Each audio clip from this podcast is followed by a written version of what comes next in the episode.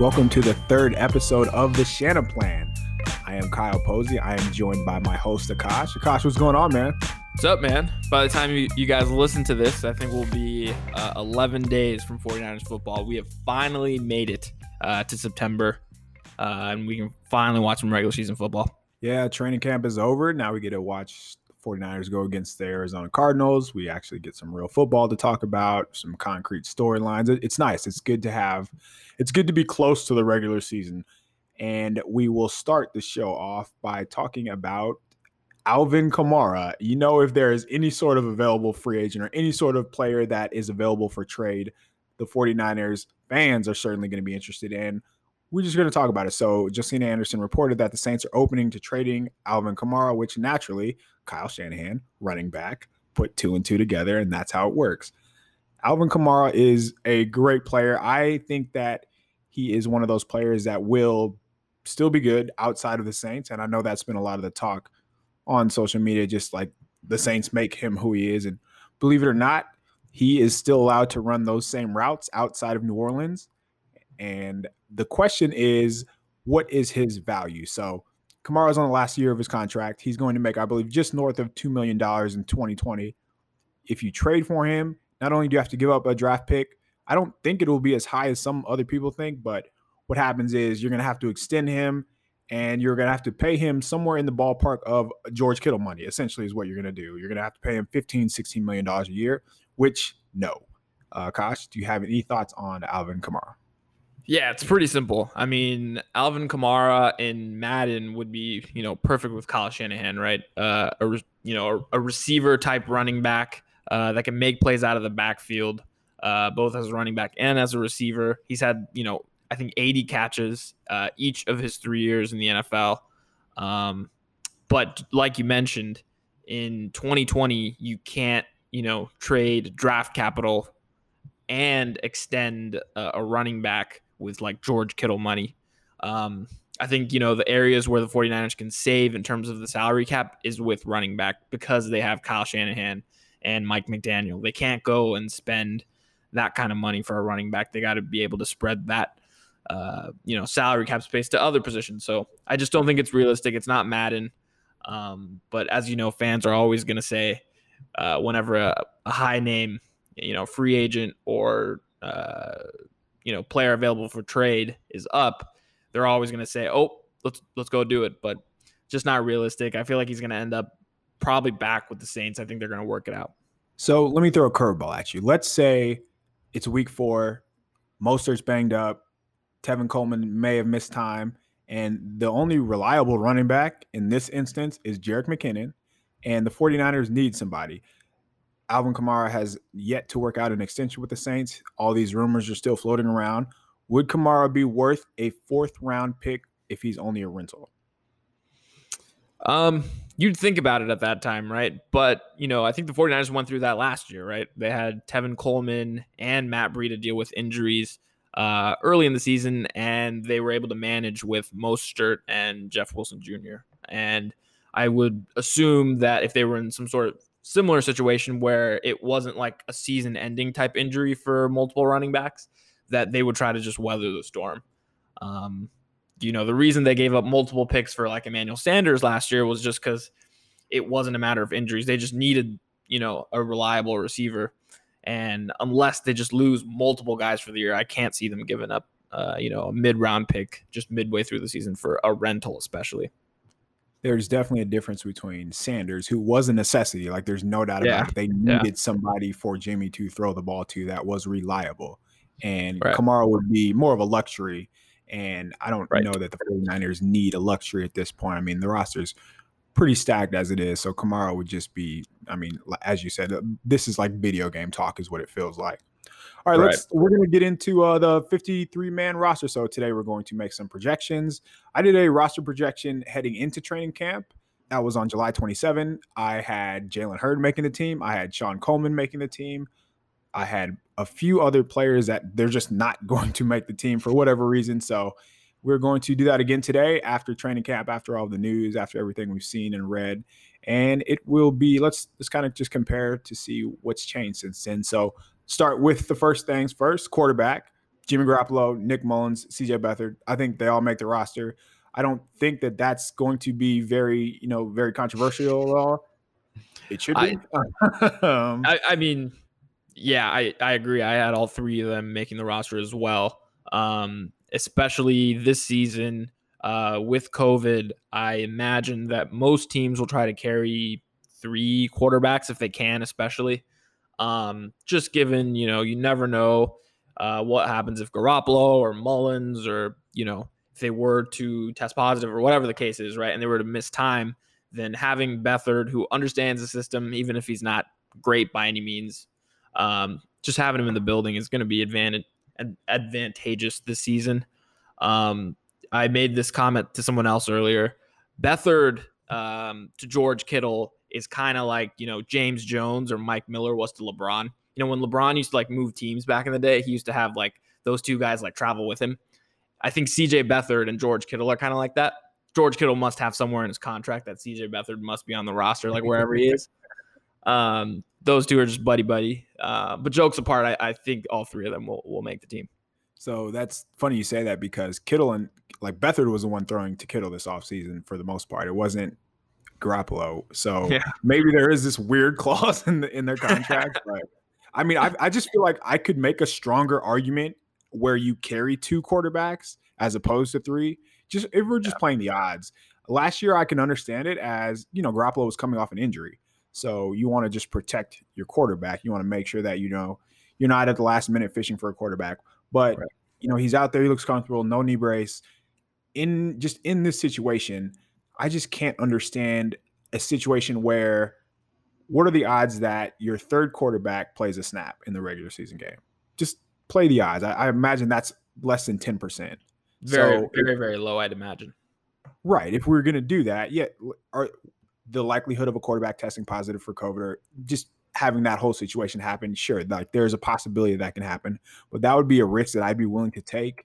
And I would much rather have, you know, a positional player as opposed to, you know, a third string quarterback that may or may not, like the odds that he throws a pass is unlikely and he's not going to help you in special teams or anything. But that's, I mean, that's just Shanahan's ways, and I'm, I don't see that changing. I wonder if that will change after you know this year with Mullens and Beathard both. I, Mullens is a restricted free agent, right? Yeah, Mullens will be back. Um, he's a restricted free agent. CJ Beathard is unrestricted. Uh, so hopefully this is the last we've seen of Beathard um, and I hope they don't give him some deal. But uh, yeah, it's tough, especially you know when you're having um, debates over other positions, trying to like squeeze some other guy in, and you've got Beathard who's effectively just taking a roster spot. And like you mentioned, what are the odds that he plays, right? Um, but just given uh, Kyle and where they drafted Beathard and what they're trying to do, uh, I think they're gonna they're gonna keep him on the roster rather than just swallow their pride and cut him. So. Uh, both of us said before the pod, you know, before we hit record, this is what we think is going to happen, not necessarily what we would do if we were in charge of the 53 man roster. So, yeah are running backs. How many running backs make the roster? Uh, so I've got Kyle Juszczyk as a fullback, obviously. So outside sure. of Juszczyk, I've got four uh, running backs making the roster. Who, how many you got? So counting uh, Juice, I have four total. So I, okay. I think that they roll into the season with three, and obviously the fullback. Who do you have making the roster? Uh, well, hopefully 31 makes it. Uh, Raheem Mostert. Never know. uh, t- yeah. Uh, a lot of fans want to see Tevin Coleman cut uh, just because he has some. Uh, if if cut, he clears out some cap space, but they guaranteed two million dollars of his salary back in April, so they're not going to cut him. Um, so I, I, imagine Raheem Mostert, Tevin Coleman, and Jerick McKinnon, uh, especially after his restructured contract and all the hype uh, during training camp, making it. Uh, the debate for that fourth spot really came down to Jeff Wilson Jr. and JaMycal Hasty. I just imagine that uh, Kyle Shanahan, especially in a COVID shortened offseason and reduced training camp program, will go with the veteran who understands the system um, and can both be a running threat as well as a receiving threat. And my guess is he'll stash uh, JaMycal Hasty on the practice squad. So I, I, went with four running backs and then and Kyle Juszczyk, obviously. Yeah, so the lack of preseason will probably save them from, you know, having a team pluck Hasty because Hasty ended practice a couple times with you know some some routes where not routes, sorry, some carries where he's just breaking ankles and he's breaking defenders down and he's getting the oohs and ahs on the sideline. But people aren't really hearing that, and people people don't see that. The NFL isn't going to see that, so right. I think that right. that will save them. But I just had a problem with um, I had a problem deciding between Hasty and Wilson Jr., so I just left both of them off. That's how my mind works. And I, I just don't I know the 49ers entered the season last year with four running backs. So I kind of I kind of rode that wave too. So I think we see um I think we see Mostert, Coleman, McKinnon. And then during the season, there could be obvious times where Wilson's called up or Hasty's called up in the event that they need an extra running back because I do believe Wilson can play special teams. I think he's more reliable. I mean, he has the experience, obviously. And I just think, you know, he with as you mentioned with the COVID, with what's going on right now, you just go with somebody you can trust right now. So whether it's four, whether it's four, I don't think there's going to be too big of a difference. And I right. mean, as I mentioned, it can be a game day call up. So the big one and that one that everybody always wants to talk about is wide receiver. So I think seven wide receivers make it. How many do you have? Okay, so I I started with seven, and you know I was going back and forth between wide receiver and tight end. So I've got six wide receivers making making the 53 man roster. So I have seven. And the reason okay. I have seven is because I, I just I think that again, with the injuries mounting up, it seems like somebody's getting hurt every other day. That's another story. We can probably do an entire podcast on that. But yeah, so my, my seven are Deebo Samuel, Brandon Aiyuk, Kendrick Bourne, Trent Taylor, Dante Pettis. And then that's where you kind of like who's going to make it from there. I do think. Tavon Austin makes it. I think okay. Tavon did enough in the preseason, and obviously injuries helped him, but I think he stood out just enough where he makes it. I also think his return ability stands yeah, out. Exactly. And what I so I I'm going against the grain here. I would have Shawn Poindexter over Jauan Jennings. I don't think that the team is going to do that. I thought Poindexter was better. I thought he made more plays. I thought he created more separation. I thought he made more plays in the end zone. I think he does a better job and he gives Garoppolo a better target in the goal, like near the goal line. And you know that's what they need. They're lacking that jump ball threat. So I thought Poindexter really stood out in that area he's not like a world beater. He's not going to be super impressive physically, but he's just a very tall man and he can go up and get the ball. And that's what, the, and you can use that in the goal line. So um, I, I imagine they're going to keep Jennings over him, but just based on what I saw, I can't go against, you know, what I saw. So that's why I had Poindexter over him. So who, who are your six? Yeah. So uh, the first five that you mentioned, we've got the same. Uh, Deebo Samuel, Brandon Aiyuk, Kendrick Bourne, Trent Taylor, Dante Pettis. Uh, I'm like 99% sure those five guys make it. And then the sixth guy I have is Tavon Austin, and primarily it's the return ability, right? Um, you know, I think JJ Nelson probably would have made it uh, if he didn't end up on injured reserve. So he probably would have gotten a spot. But now that he's on IR and won't count against the 53 man roster, I think Tavon Austin gets that last six, last spot. Um, the de- I had the same debate you did, uh, Jauan Jennings and Shawn Poindexter.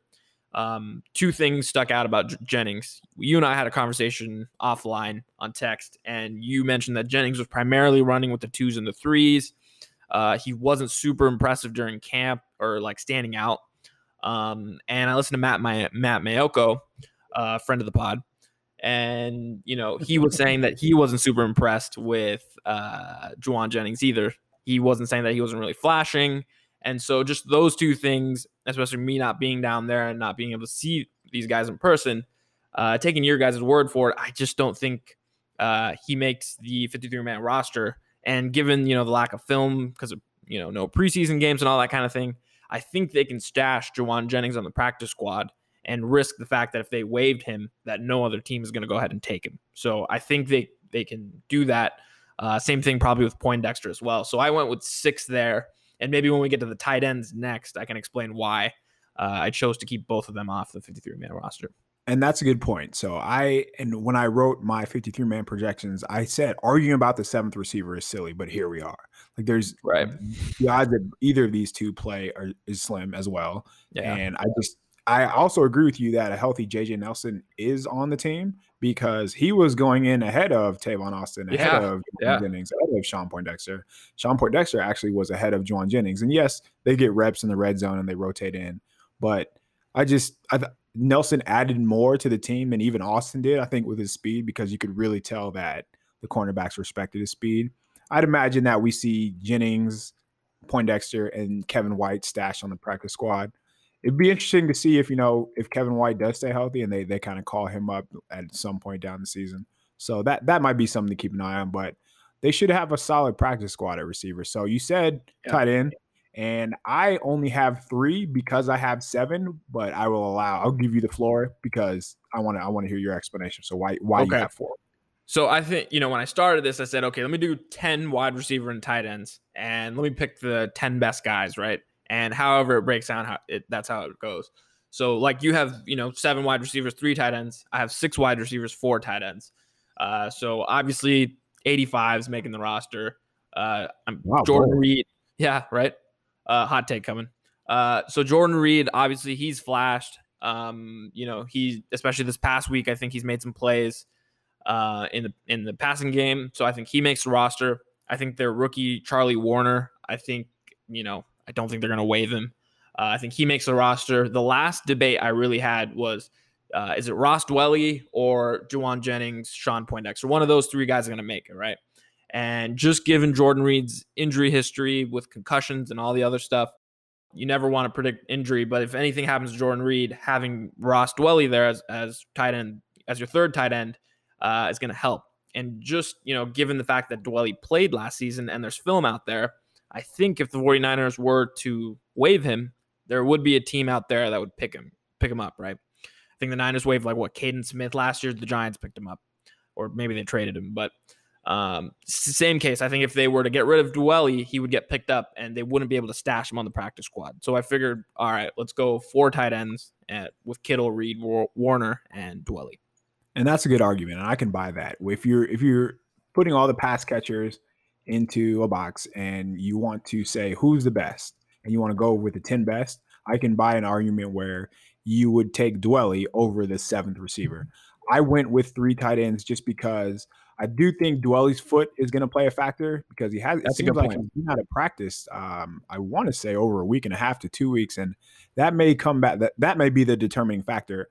So I had Kittle, Reed, and Woerner. Reed just gives you so much more as a receiver than Dwelley. Woerner yeah. gives you so much more as a blocker than Dwelley, yep. which where do you go from there? So that's why I went with those three. And there's nothing, there's no hiding about Reed's injuries, injury history.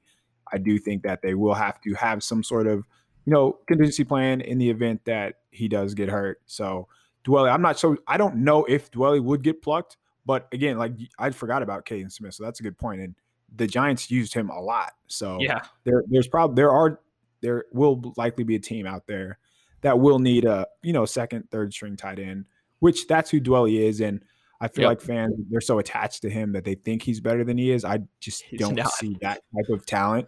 When you just watch Reed run and then you watch Dwelley run, there is a difference. Let's just say that well, um, right. I mean, to, to, your point, here's what it comes down to, right? Say you were to cut Dwelley, do you trust uh, a Chase Harrell or someone like that off the practice squad to then be elevated if something were to happen to Reed or Woerner, right? Or Kittle, even for that matter of fact. So that would be the yeah, question it comes down to. Yeah, absolutely not would be the answer. So no, that that's yeah. a good point. And that's that's the the discussions that they're going to have, and that's kind of the problems that you run into. All right, offensive line. So this this to me is pretty uh is pretty straightforward just because Weston Richburg is going to start the season on the pup list. So that's yep. going to open up a roster spot for the first six weeks, which kind of gives the 49ers flexibility to kind of call guys up and down. So there's going to be eight, I imagine. So Trent Williams, Laken Tomlinson, Ben Garland, Daniel Brunskill, Garland, whenever you're ready, just let's do this and get healthy. Mike McGlinchey, Justin Skule, Tom Compton, and Colton McKivitz. So they so um, I'm not allowed to put this in print, but I can talk about it. So whenever like we're we tweet out um, or not not just tweet, but put in articles like the camp rotations, we like Bob is on our ass like immediately. Get that out of there. Not allowed to put that in there. So the the other day in practice, uh, there was a so Hroniss Grasu, is that how you pronounce his name? Yeah. So he was he he was playing first string center and they slid Brunskill back over. So it was really Shipley, Dakota Shipley, the the the center. I thought he played right guard, but apparently he's been playing center. And so he's been switching back and forth with uh, the Oregon center, is what I'm going to call him, because I don't know if that's the right way you pronounce his name. And Brunskill has slid back over to right guard. I think that more than anything tells you all you need to know about Colton McKivitz and Tom Compton. Like they are just not the answer at that this point. They've struggled to get to block guys that really aren't that great or they shouldn't look as good as they do. So it'll it'll likely come down between uh, Grasu and Shipley, and I imagine they'll start on the practice squad, and eventually they'll be called up every week. Whoever's playing the best, whoever's starting, and that's how it'll go. So I think offensive line is pretty straightforward, and I I do imagine we'll see some musical chairs up front for the first couple weeks until they kind of figure out you know who fits best where. Well, how many offensive linemen do you have? Uh, the same eight, uh, eight guys. We have the exact same eight guys. A uh, couple things just I wanted to note. Uh, Dan Brunskill at center. I don't think it was going so well. Uh, I heard he was struggling, just straight snapping the ball to Jimmy Garoppolo. So maybe the move for Brunskill back to right guard is also more about Brunskill's struggle at center um, than Tom Compton and Colton McKivitz struggling at right guard. Um, so fans better pray that Ben Garland shows up um, week one because you don't want Hroniss Grasu uh, or Dakota Shipley, who was in like Canada, I think, uh, like earlier this week, to, to be playing center uh, week one. That's just yeah, don't want that. Um, the other thing to note with offensive linemen, uh, a new rule this year with the CBA is they get to call up uh, two extra offensive linemen on game days uh, game day as part of the active roster. So normally it's what 46 guys, right? Uh, out of the 53 are active. Uh, but this year you, and moving forward, you can have uh, 48, given that the last two are O line. So um, that'll be something else that plays into uh, how the 49ers, you know, set their roster. I think. And that's a good point. I'm glad you brought up the snaps because one of the snaps in Friday's scrimmage, Brunskill airmailed and resulted in a safety. So Yeah, they they definitely have to get that under control. Who starts at center week one? Uh, I'm gonna go Garland. Uh, again, it's so tough when you have no zero idea of the severity of all these different injuries. Right? Ben Garland hasn't practiced in like three weeks, I think, with yeah. an ankle sprain. So does that mean okay? You know they've been treating it and he's been progressively better. Um, are they just holding him out because they don't want to risk you know further injury? Have zero clue. Uh, Kyle Shanahan, who's usually pretty open about the stuff, is very tight-lipped, and he, you know, talked to us about why. Um, but I would imagine Garland is a go week one. I hope you're right. I'm I'm not so sure, just because, as you mentioned, he's been out for so long that I mean, uh, it'd be easy. It'd be easy for him compared to anybody else to just step in there after missing so much time. I really think, and I don't know how the workout went. I think they should have signed Ted Larsen just because he's a veteran and he he can play. But yeah. again, he might he just might not have looked good in the in the workout. So there's there's something to everything. So we are going to get to defense after this. We're actually going to take a break and go to a little buy or sell. So we will be right back. All right. So buy or sell. So we have a couple topics that we want to talk about. Whether we're going to buy or sell the training camp buzz that has been happening all throughout the month of August. So first things first the secondary was all over the place. The safeties were making plays, the cornerbacks were making plays. Was, it on them? Was it on the quarterbacks? I feel like this is a situation where both things can be true. Um, Akash, are you buying an improved, productive secondary that will generate more takeaways in 2020? Um, no, I don't think so. In terms of generating more turnovers, I, I don't think that happens. Uh, are they as stout as they were last year? I think so, right? Just another year of continuity uh, with Jimmy Ward at free safety. Hopefully, Emmanuel Moseley gets to start at um, corner opposite to Richard Sherman, and they kind of just they don't play the rotational game, right? Uh, so I, I think they'll have increased stability, better back end chemistry, things like that. I don't know if that necessarily equates to more turnovers, just because you know Tartt and Ward. The one knock on them is that they're not able to generate uh, interceptions and things of that nature, right? So I, I don't quite see that. So the only reason I'm buying it is because it would be very tough to have fewer turnovers as okay. a group than they have than they did last year. So uh, Jimmy Ward and Tartt both did not register an interception last year. And that is just very tough to do when you play as often as they played. Just eventually the ball just lands in your lap, just based off a tip drill or something happens where the ball lands in your lap. So I, I mean, they're I think they are so much better than even fans think they are. Yeah, and I it's, agree. It's unfortunate that you know we we register things that if you're not good unless you get an interception when there there are just so much so many more plays to an NFL game than turnovers. So I will buy it, but with the caveat that you know you, you have to generate more than zero. Um, sidebar here is Ahkello Witherspoon going to be on the 49ers by the end of the year? Saying Yes. will a team come trade for him? That's No. my okay. No. I don't. I don't think there's any GM out there that's going to trade a pick and for Ahkello Witherspoon, especially after what they saw last season, right? Uh, No, that's fair. Especially in the playoff game against the Vikings. You know, the last memory that most teams have of him is you know getting beat by Stefon Diggs down the left sideline. So can't imagine, especially if he doesn't play early on in the season, that any team bites on him. So No, just a thought because I, I don't think he's going to play this year. And I think that cornerback is just such an important position that teams are going to think, hey, third rounder hasn't been playing. Injuries happen all the time. it's fair. That they might they might throw in like a late day three conditional. Like nobody's gonna offer you a third round pick just because and that's another thing. People think that because he was drafted in the third, that that's still his value. That is not how this league works. Nope, not for especially players like Witherspoon who've been very up and down and yeah. You Yeah, have no he- idea where you're gonna get out of them, right? He's definitely been up and down. All right.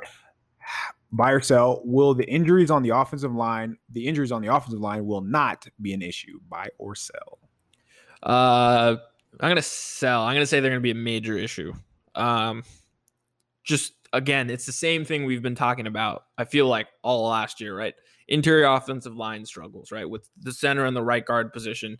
I think right guard will be improved with Dan Brunskill compared to Mike Person. Um, the floor is pretty low there, but again, with center, especially if Garland is out, uh, and they got to play somebody else, I, yeah, they just haven't, you know, had any continuity, right, during training camp. Uh, then you're going to bring Richard back off uh, the pup list like six weeks into the season, and you're going to throw him into the mix. Uh, how's he going to look? How's he going to gel with the rest of the guys? Uh, I think they did upgrade the left tackle position, um, which was already good last year, especially towards the end of the year. Um, and I think McGlinchey's going to be fine from a run blocking standpoint. Tomlinson, one of the better left guards.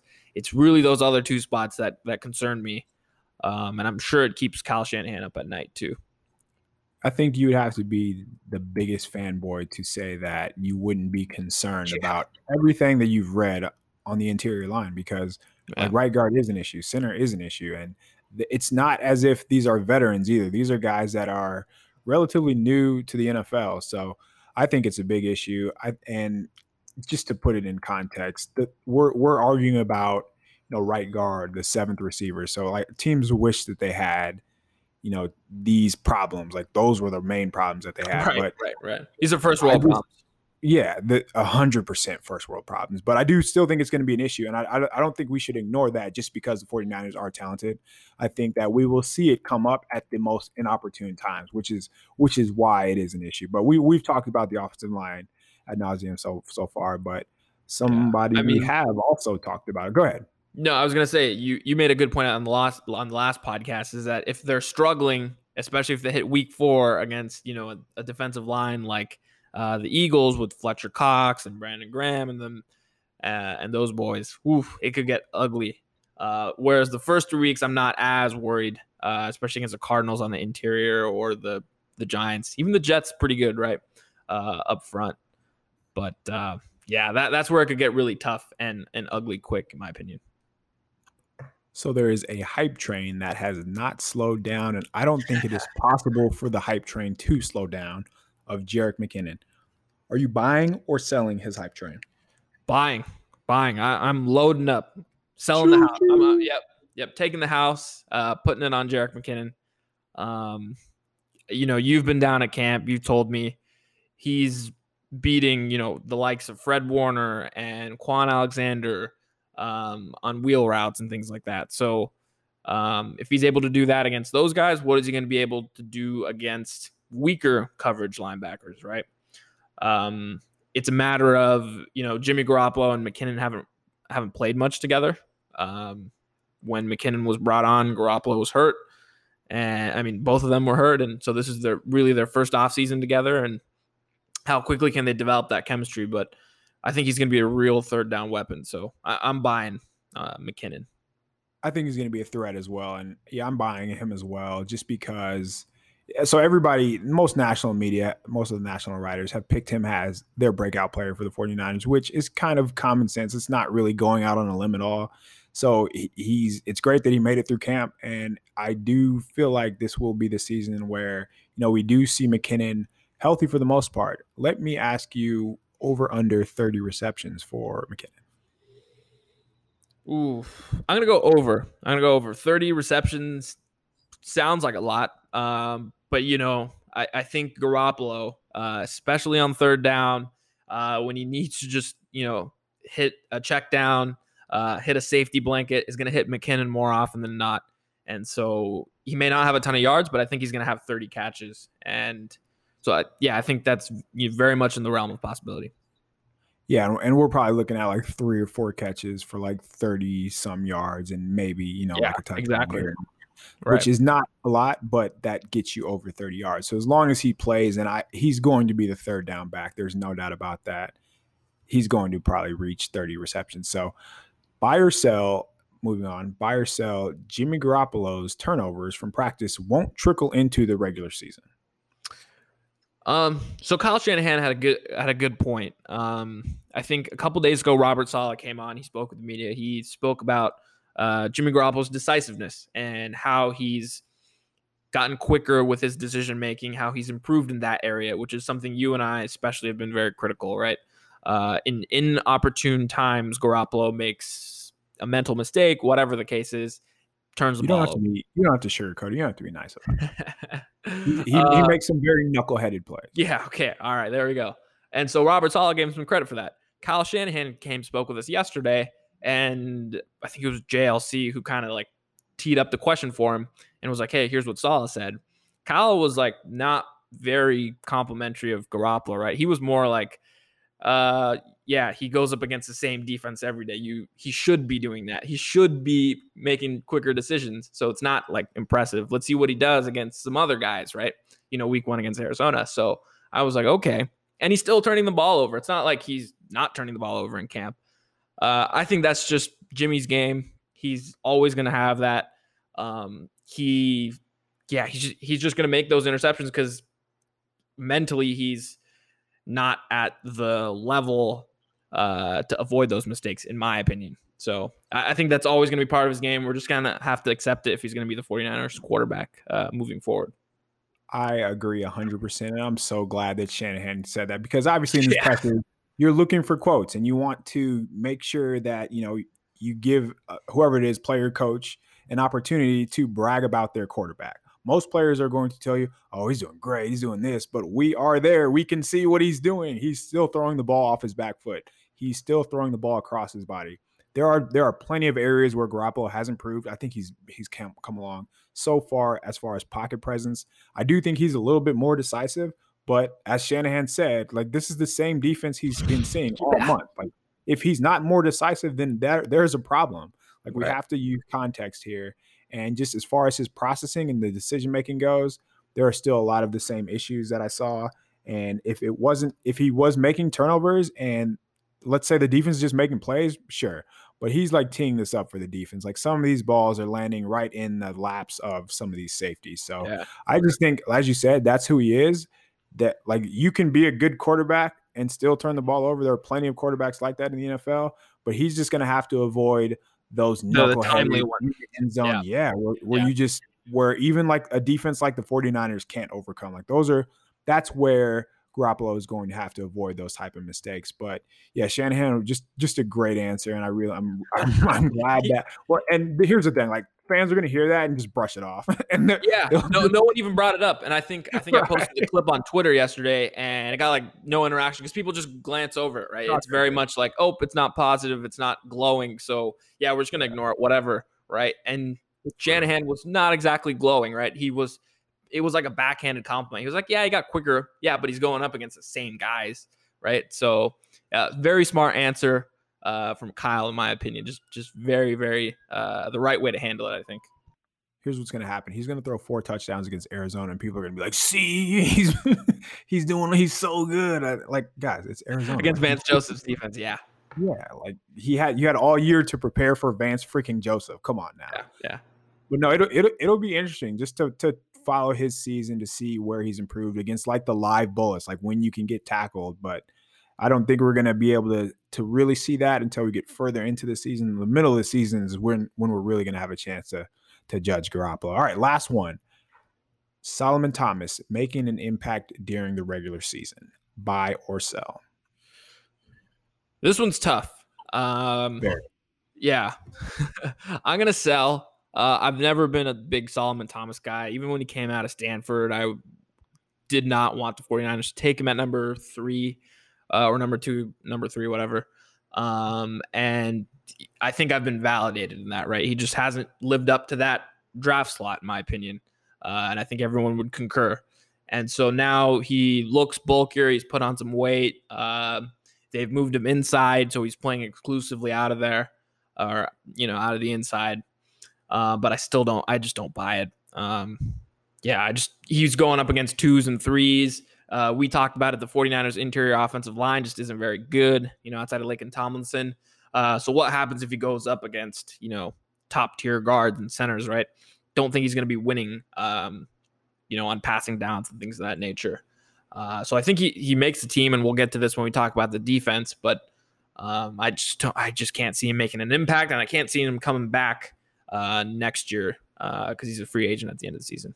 So I'm selling. Yeah, that's a bit of a stretch to say that you know he's going to make so much of an impact that the 49ers are not going to have a choice to bring him back. Like they're that's that would be leaving quite the impressions, and I don't think it'll be that it'll go that far. I am buying, and the reason that is because not only him and playing inside, but because first of all he has for the first time in ever, and I watched him a lot at at Stanford. He just was just rushing. He didn't really have a plan. He didn't really have like go to moves. And it seems like finally with Chris Kocurek, he has that. But more than anything, it's the talent around him. Like that is going to be one. If he is strictly playing inside as a three technique with Javon Kinlaw, with Nick Bosa, with Arik Armstead, with Dee Ford, I don't I honestly don't know why you wouldn't. Like any human should be able to produce because you're going to be one on one nonstop. So I think with slanting and with the how they move, that will allow Solomon Thomas to make plays. No, he's not going to turn into Aaron Donald overnight, but I do think he's going to be just a productive player, and I think that's what they need. They don't.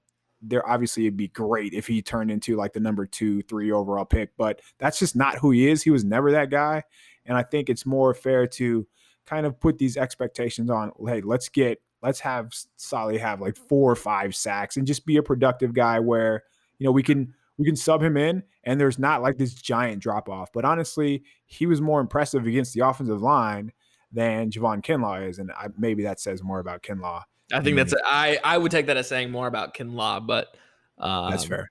Yeah. And, and, okay. So question for you. So say, you know, Dee Ford, Nick Bosa, they haven't been practicing. Uh, both have various soft tissue injuries. Uh, say they miss time. I don't expect them to miss time, but say they do. Is there any chance that Solly slides outside? Uh, because they need additional depth out there. Yeah, good question. I, I, we can we can probably go segue into the back to defense and go to the defensive line. So that's what was happening in practice. So Tom, Thomas would go back outside, which is so counterproductive to me because right. you had you had him put on all this weight. So he's up 15 pounds. He's he looks so much more comfortable playing inside. And now that you have injuries, now he's playing on the outside, like sometimes in base defense or sometimes even with twos, just to to keep getting reps on the edge. Just put literally anybody else out there. Who who cares? It's practice. You want to get Thomas better. You want to make sure that he gets confidence. Play him inside because he's not going to win on the outside. We have ample evidence of this. Yep. That's just not the type of player he is.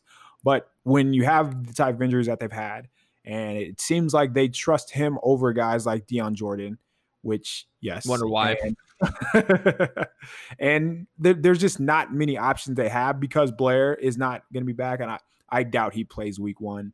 So we're still going to see Blair, or sorry, we're still going to see Thomas on the edge at times, but there just has to be a better plan for that. And so getting back to the defensive line, I had 10 guys make it. I got Bosa, Kinlaw, Jones, Arik, Dee Ford, Solly, Kerry Hyder, Ronald Blair, Street, and Givens. I think Street and Givens were just outstanding for what for what you would you you you came into training camp with zero expectations for those two.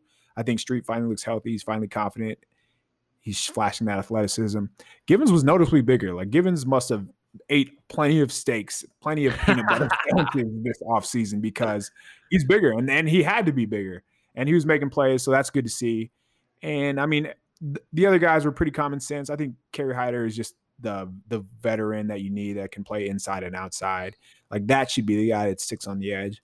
Ford, I mean, we we, we keep talking about his injuries. I don't know what's going to happen there. I don't know how how reliable he will be for the 49ers. The one guy that I did leave off was Darrion Daniels, the nose tackle that they invested actually the most in of any yeah. undrafted free agent.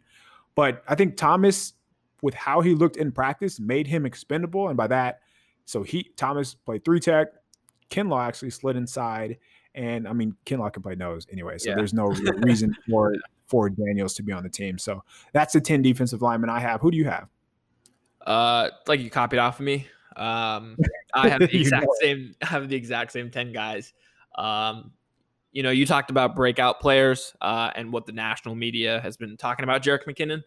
Um, they probably just haven't been, you know, as in tune as some of the the local guys that cover the team, right? So I would say Kentavius Street and Kevin Givens are two guys that are candidates to be breakout players this season. Um, I think the hype train on that on both of them has been uh, particularly good as inside interior rushers. Um, Kevin Givens, especially last year when uh, Dan Brunskill took his played his first game as right guard against the Rams. Um, Kevin Givens was the scout team Aaron Donald, um, and he said that Givens gave him a ton of trouble um, nice. and was great in preparation. As you know, playing like Aaron Donald, obviously not Aaron Donald, but um, and so Givens, out, yeah, yeah, de- yeah, please. Uh, I don't want to see Kevin Givens as Aaron Donald on Twitter uh, like tomorrow. So, um, but like you said, he's he's put on weight, um, and I expect him to be part of the rotation. So, I, I had the same ten guys. Uh, Ronald Blair was the only iffy one. I was like, okay, do they put him on IR? Um, he might miss a few weeks. I'm not sure if he's going to be up ready week one, but I think you keep him on the uh, active 53 man roster so that when he does come back in a couple weeks, that he's ready to go. Yeah, I think he's close. I don't I don't think he's there yet, but I think he's close enough where he, he doesn't yeah. look like he's going to miss six. It looks like closer to two to three, which is what you don't you're not going to place him on the IR just because he's he's too valuable to the team. Let me ask you this: better season, Street. Let, let's just rank these three: Street, Solly, Givens. Well, based on my previous answer, I'm going to go Street, Givens, Thomas. Uh, I think I think Street's going to flash. I think he's going to produce more than Solomon Thomas is. Um, I even think Kevin Givens is going to play more than Thomas. I'm just completely sold on sure, sure. on Solly's uh, return this year, but that's just me. No, that's fair. So I, I I go Thomas just because if I said anything else, that would be just backtracking, and I'm not going to do that. so I'll go Thomas. I will go Street because he he just looks like he can move. Actually, like you can tell last yeah. year he was just still not comfortable moving off the injury, and this right. year he just looked like a guy that you know he's not thinking about his injury anymore. Second year afterward. Yeah, yeah it, it it makes a difference. There's no doubt about it. And then I'll go Givens, but I would love to see you know Givens get an opportunity inside just because he probably has the highest upside as a three tech out of any of those guys. Yeah. Um, so linebacker, I had five, and I imagine you do too. So the first yep. four pretty set in stone: Fred Warner, Kwon Alexander, Dre Greenlaw, Azeez Al-Shaair. The last one is probably going to come down between Mark Nzeocha and Joe Walker. Who'd you have? I had Mark Nzeocha, and so I again went back and forth between the two of them. Uh, one thing that stood out to me during uh, Saleh's press conference is you know how they negotiate between uh, special teams and defense. He said that if um, Richard Hightower, the special teams coordinator, came to him and was like, "Hey, I gotta have this guy," um, so you know, have you know, put him on the 53. Um, that Saleh would be like, "Okay, let, us go ahead and do that." Uh, just given that Nzeocha was on the team last year, big special teams contributor, uh, I imagine that he gets the nod over Joe Walker. And that's a good point about Hightower and Nzeocha because he has gone to bat for him. So Walker is a great athlete. He has started in Arizona. He he can run, but Hightower, like he's one of his favorites. Like Nzeocha is one of his favorites. So I think that the 49ers just go with the experience here. And Nzeocha also rotated in before Walker did. So I don't, I don't think we really need to spend much time on him. Like he's not going to play. He's going to be a special teamer. And I imagine he makes the roster. So cornerback, I have five. I don't think that this is very questionable either. Richard Sherman. Richard Sherman will make the team, believe it or not. Uh, Richard Sherman, Moseley, K'Waun Williams, who did return to practice on Monday, which is good news. Ahkello Witherspoon, who we talked about a little bit earlier, and Jason Verrett, who I have over Jamar Taylor. I think between those two, Taylor's just expendable with Williams because he's more of an inside guy. And I think just Verrett has a higher ceiling. He's will Verrett play much, if any, at all this year? I don't know. But I do think that he just gives you a better cover cornerback, and that's what you want. And and I know that you know special teams does matter. If Taylor does make it over Verrett, it will just be because his dur- durability and ability to play on special teams. But against especially a team like Arizona, who's going to throw out you know ten personnel at you, it would be nice to have an option like Verrett on the bench. So that's why I went with Verrett. Who who do you have? Uh, again, same five. Uh, Taylor Verrett was kind of the last two that I debated as well. Um, I just with uh, K'Waun Williams coming back to practice this week. Uh, I just think that you don't need Taylor any longer. I think you know if Williams was to get hurt again or whatever in a pinch, you could have Moseley or Verrett slide inside. Um, this is similar to the pass catchers. You just go with your five best cornerbacks, um, which happen to be Sherman, Moseley, Verrett, Witherspoon, and Williams. and Taylor is, is just outside that. So don't think he makes it. And I don't even think you could stash him on the practice squad. I think so. I think they just cut him. Yeah, and Taylor was available what in July or August, yeah. so it's not like teams are knocking down his door to claim him anyway. Right. Whereas you would think that just with Verrett's history in the league and him making it through a training camp, that some team would be more willing to put in a claim or try to snatch him up if you try to sneak him on the practice squad. So safeties for I have Tartt, Ward, Tarvarius Moore, and it comes down to either Jonathan Cyprien or Marcel Harris. So who did you go with? Okay, so we've talked about this a bunch, but it honestly just comes down to okay, if I waive this player, am I going to be able to get them back to put them on the practice squad? Um, and so based on that, I said, okay, I'm going to take Marcel Harris. So Marcel Harris, um, I suspect if they were to waive him, that there would be another team out there that picks him up, just because Again, he made plays in the Baltimore game last season. Um, even though he's had some issues in coverage, I think he just has enough good tape out there that some team would be willing to put him on their 53 man roster, especially a team that's not very good and that can use him maybe like next year or whatever, right? Whereas Cyprien, who was literally on his couch like three weeks ago, again, same argument with Taylor. No one was knocking down his door. Um, he did say, "Hey, I'm not going to, you know, I wouldn't be on the practice squad." My argument is, okay, say you cut him, again, I don't think anyone's going to pick him up just based off some reports that he's had some picks at camp, right? Again, no film, no tape, no nothing. Um, so in a pinch, if someone were to get hurt, I think you could sign Cyprien again later in the season if need be. That that was the only reason I went Harris over over Cyprien.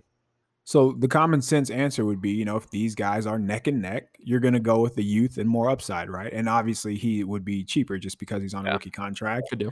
So the reason I, I actually went Cyprien and they both made plays. And I mentioned some of those plays that both of those guys made were thanks to the quarterbacks. I do think they both played really well, though, just as far as you know, being aggressive and doing the things that you would like to do, see a safety do well.